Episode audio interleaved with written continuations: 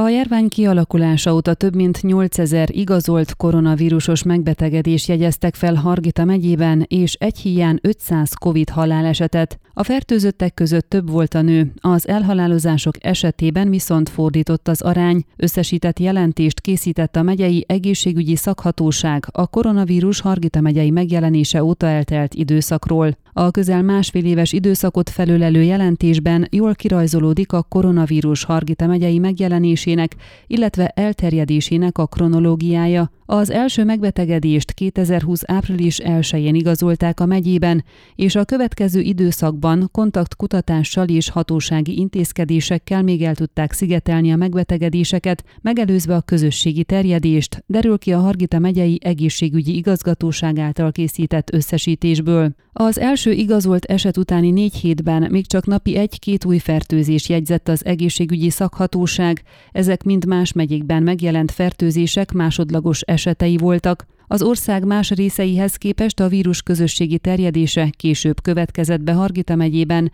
Itt a járvány első hulláma éppen a széles körű terjedés megakadályozására tett erőfeszítésekről szólt, jegyzik meg a jelentésben. Ebben az időszakban kialakult már néhány járványgóc is, például munkaközösségekben, kórházakban, de ezeket el tudták szigetelni. A 2020-2021-es tanévrajtja, illetve a választási kampány után robbanásszerű gyorsulás következett be a járvány terjedésében, ami október 12 és 22-e között csúcsosodott ki, amikor 107-ről 130-ra nőtt a naponta feljegyzett igazolt új fertőzések száma. Novemberben összesen már 2073 új esetet jegyeztek fel, és abban a hónapban történt a legtöbb haláleset is, összesen 103, majd egy gyors csökkenés következett be a fertőzések számának az ország szerte elrendelt szigorítások a második lockdown eredményeképpen. Ez év januárjában még csökkenő tendenciát mértek, ám a tanév második félévének a kezdete után egy újabb növekedési hullám indult be,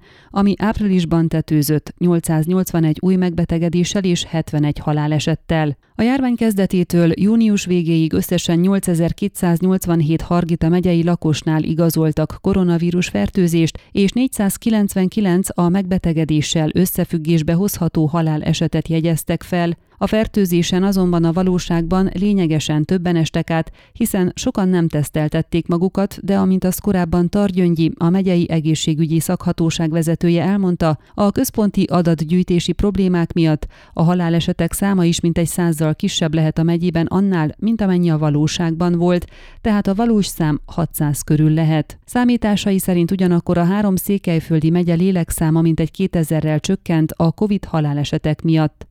A jelentés adatai szerint Hargita megyében a városokban valamivel több fertőzést jegyeztek, mint vidéken, 55,43 százalék, illetve 44,57 százalék, és a halálesetek tekintetében is hasonló a helyzet, 52,51 százalék, illetve 47,49 százalék. A nemek szerinti csoportosításból az derül ki, hogy a fertőzöttek között több volt a nő, 52,76 százalék, viszont több férfi halt bele a betegség szövődményeibe, az elhunytak 58,91 százalék a férfi. Az összes fertőzés 64,35 százalékát a 30-69 éves korosztály körében igazolták, a halálesetek döntő többsége 87,17 százalék pedig 60-80 éves, illetve annál idősebb korosztályban történt, tehát az elhunytak átlag életkora 73 év, jóval magasabb, mint a fertőzötteké 52 év. A jelentés ugyanakkor arra is rámutat, hogy az elhunytak 95,59%-ának volt legalább egy krónikus társbetegsége,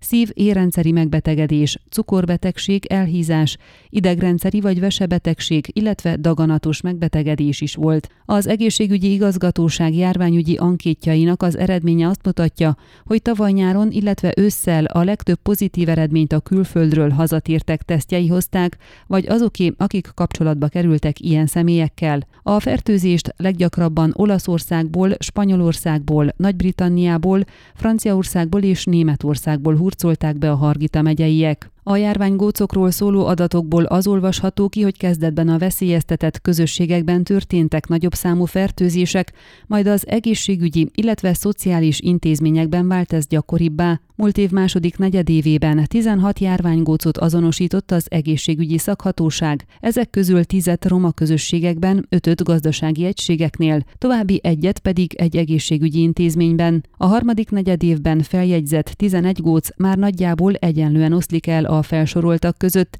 illetve akkor egy közintézményben is azonosítottak egy gócot.